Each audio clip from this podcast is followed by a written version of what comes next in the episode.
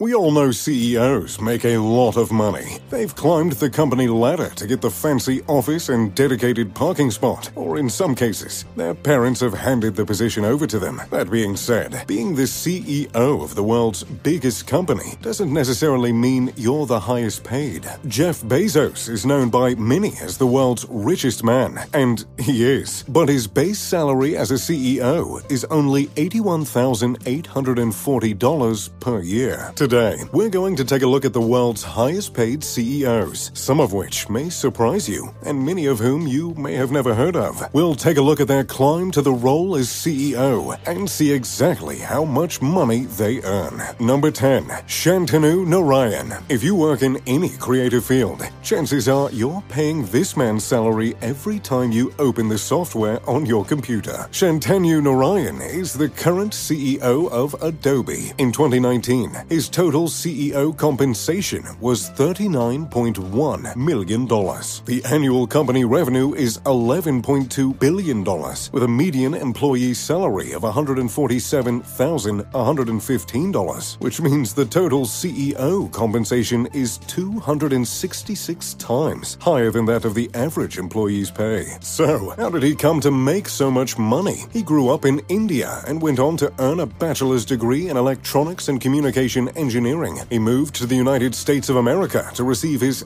MBA from the University of California, Berkeley, and quickly got started on his career. And man, did he hit it out of the park right away. Shantanu's first big job was at Apple. He moved on to work for Silicon Graphics as the director of desktop and collaboration products. After working for Silicon Graphics, he climbed the ranks until he accepted a job at Adobe in 1998 as senior vice president of worldwide product product research. His hard work paid off because he was promoted to CEO in late 2007. Under his guidance, Adobe rose to become a Fortune 400 company and has had an increase in revenue every year. There's not much details about Shantanu and his family. He's very private about his personal life, tries his best to keep out of the spotlight. Number 9. Bill McDermott. Bill McDermott is a CEO I honestly hadn't heard of before this list, which is rather surprising considering the circles I tend to run into. Although I must admit, I'm not huge in the tech scene, and Bill McDermott certainly is. As the CEO of software company ServiceNow, Bill's annual CEO compensation is $41.7 million,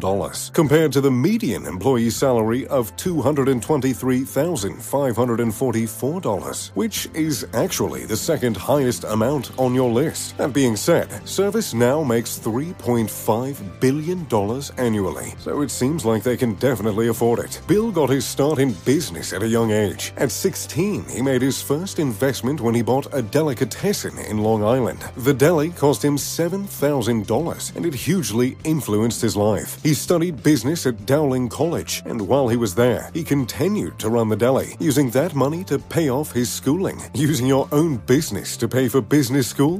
That's a pretty cool move, if you ask me. He went on to go to Northwestern for management, and after that, he dug his heels in and looked for bigger and better jobs. He landed at Xerox for 17 years, working in a variety of jobs before he switched over to be the executive vice president of Siebel Systems. In 2002, he was appointed as the CEO of SAP America, a software company based in Germany. By 2014, he moved on to become the CEO of SAP as a whole, becoming the very first American to do so. He was extremely successful there, increasing the market value from 39 billion to 159 billion dollars. Though he got his fill of SAP after a few years, he switched over to ServiceNow and became CEO, and one might even wonder if it was the salary that brought him to the company. Number 8. Lachlan Murdoch. Surprisingly, all of the CEOs on our list are self-made, except for Lachlan Murdoch, the current CEO of Fox Corporation. Lachlan's total CEO compensation in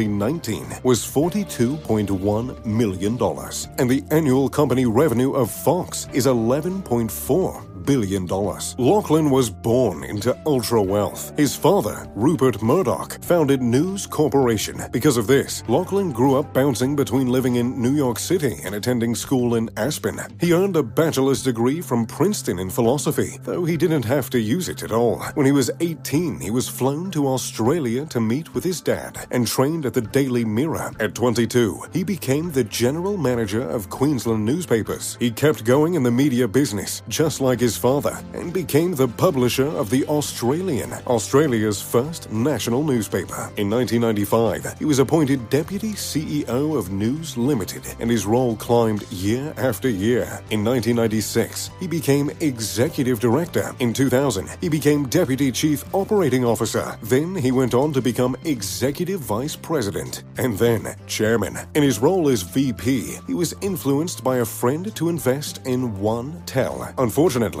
the investment was doomed to fail and was criticized highly by his workers. The company ended up failing, and Murdoch had agreed to a $40 million settlement. In 2005, shortly after this, he abruptly stepped down from his role. He then founded a private investment company called Illyria Pty, which invested in dozens of companies, including Nova Entertainment. In 2014, he returned to the family business, becoming the co-chairman of News Corporation. His role there only lasted a year before he took on an even bigger role, the executive chairman of 21st Century Fox. And when Fox was bought out by Disney in 2019, he was named that CEO of Fox Corporation, where he remains to this day. Number 7. Satya Nadella. Microsoft is a company you've probably heard of, but you may not have heard of Satya Nadella, the current CEO. His 2019 CEO compensation was a whopping $42.9 million, while the median employee earns $172,512 a year. Satya was born in India and went to Manipal Institute of Technology, where he received a bachelor's degree in electrical engineering. He then made the leap to the United States, where he went to the University of Wisconsin Milwaukee and certainly froze his tail off. He started his career at Sun Microsystems, then joined Microsoft in 1992. His role in Microsoft was important immediately. He led major projects, mainly the big move to cloud computing. The cloud revenue grew from 16.5 billion to 20.3 billion under him alone. He served as the senior vice president of research and development for the online services division. Later, he became the president of Microsoft's server and tools business division. In 2014, he made the big leap to CEO,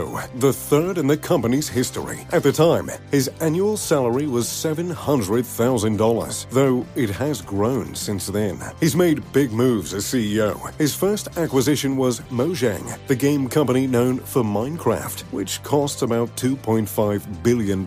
He also purchased LinkedIn for $26.2 billion and GitHub for 7.5 billion. Number 6. Miguel Patricio, perhaps the most secretive CEO on our list. Miguel Patricio is the CEO of a pretty well-known company, Kraft Heinz. The total CEO compensation for him in 2016 was $43.3 million, while the median employee salary was only $42,689, making his compensation 1,014 times higher. Miguel was born in Portugal, but moved to Brazil to get a business degree from a university in Sao Paulo. He cycled through many companies during his career, including Philip Morris, Coca-Cola, and Johnson & Johnson, working in exclusively executive roles. He moved on to Anheuser-Busch for two decades, where he eventually became the chief marketing officer and served in that role for six years. After that, he moved on to Kraft Heinz as CEO, where he currently resides and makes some pretty dang good money. Number 5. David Zaslav. We all know TV is a money maker, but surprisingly, David Zaslav is the only person in the industry on this list. As the CEO of Discovery, his total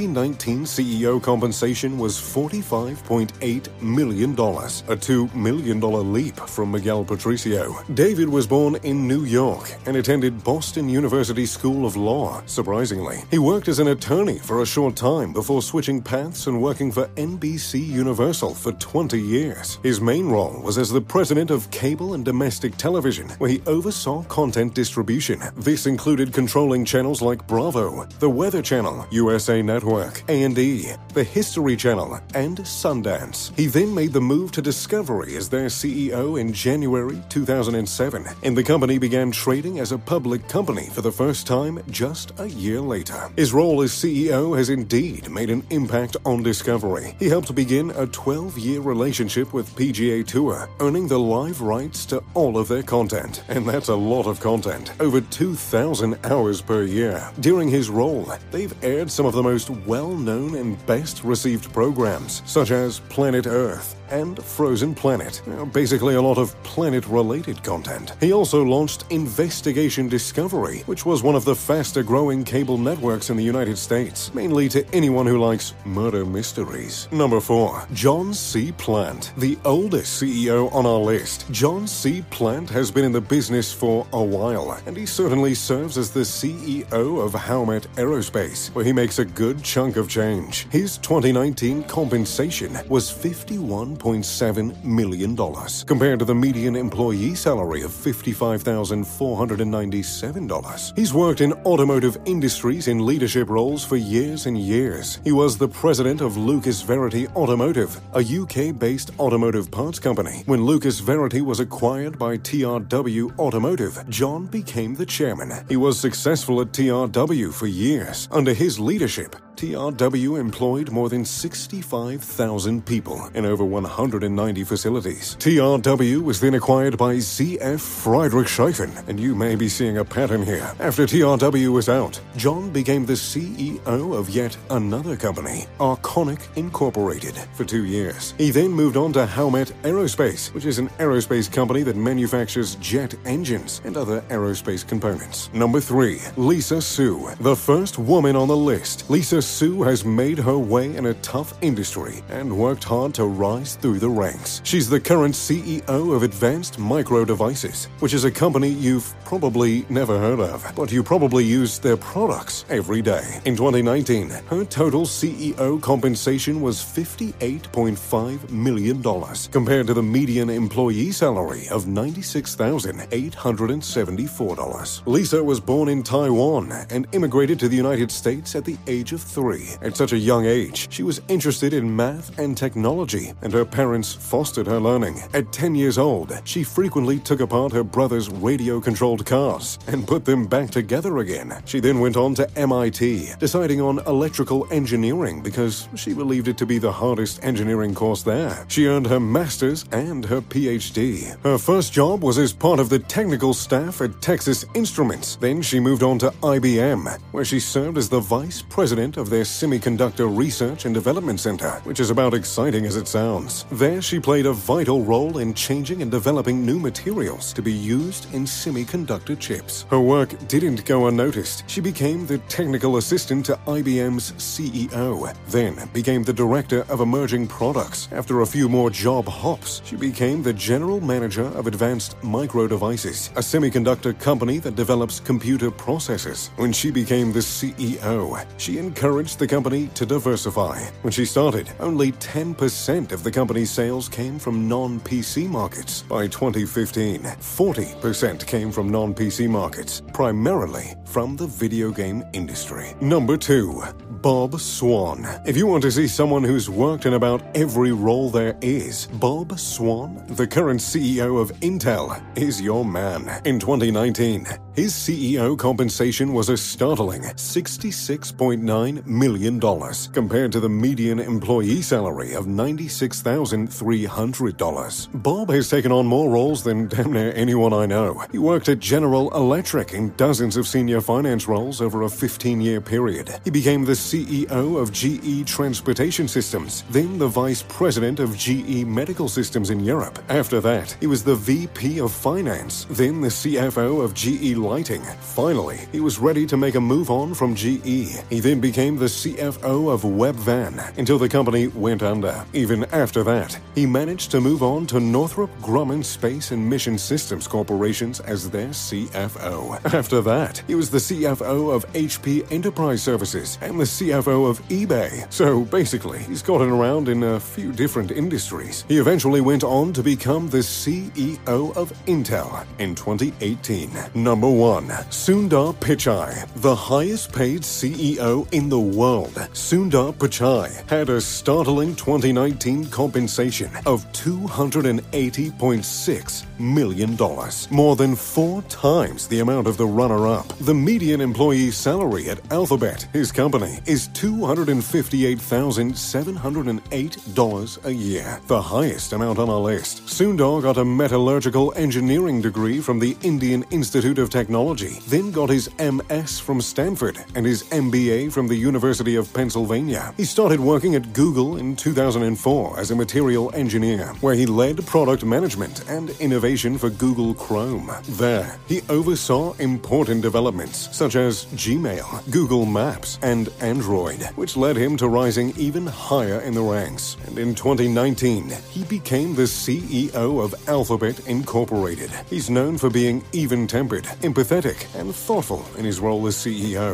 He received a 96% approval rating from his employees, which is incredibly high. He's known for speaking very little in meetings and allowing others to speak, contributing only after others have said their piece. So, there you have it the 10 highest paid CEOs. What do you think? Are they a little bit overpaid or do you think they should be making more? Let me know in the comments down below. If you enjoyed the video, make sure to drop a like, subscribe, and turn on post notifications, and maybe drop me a like on Instagram for the one time. As always, I'm Mr. Luxury. Pip pip, to doodly doo.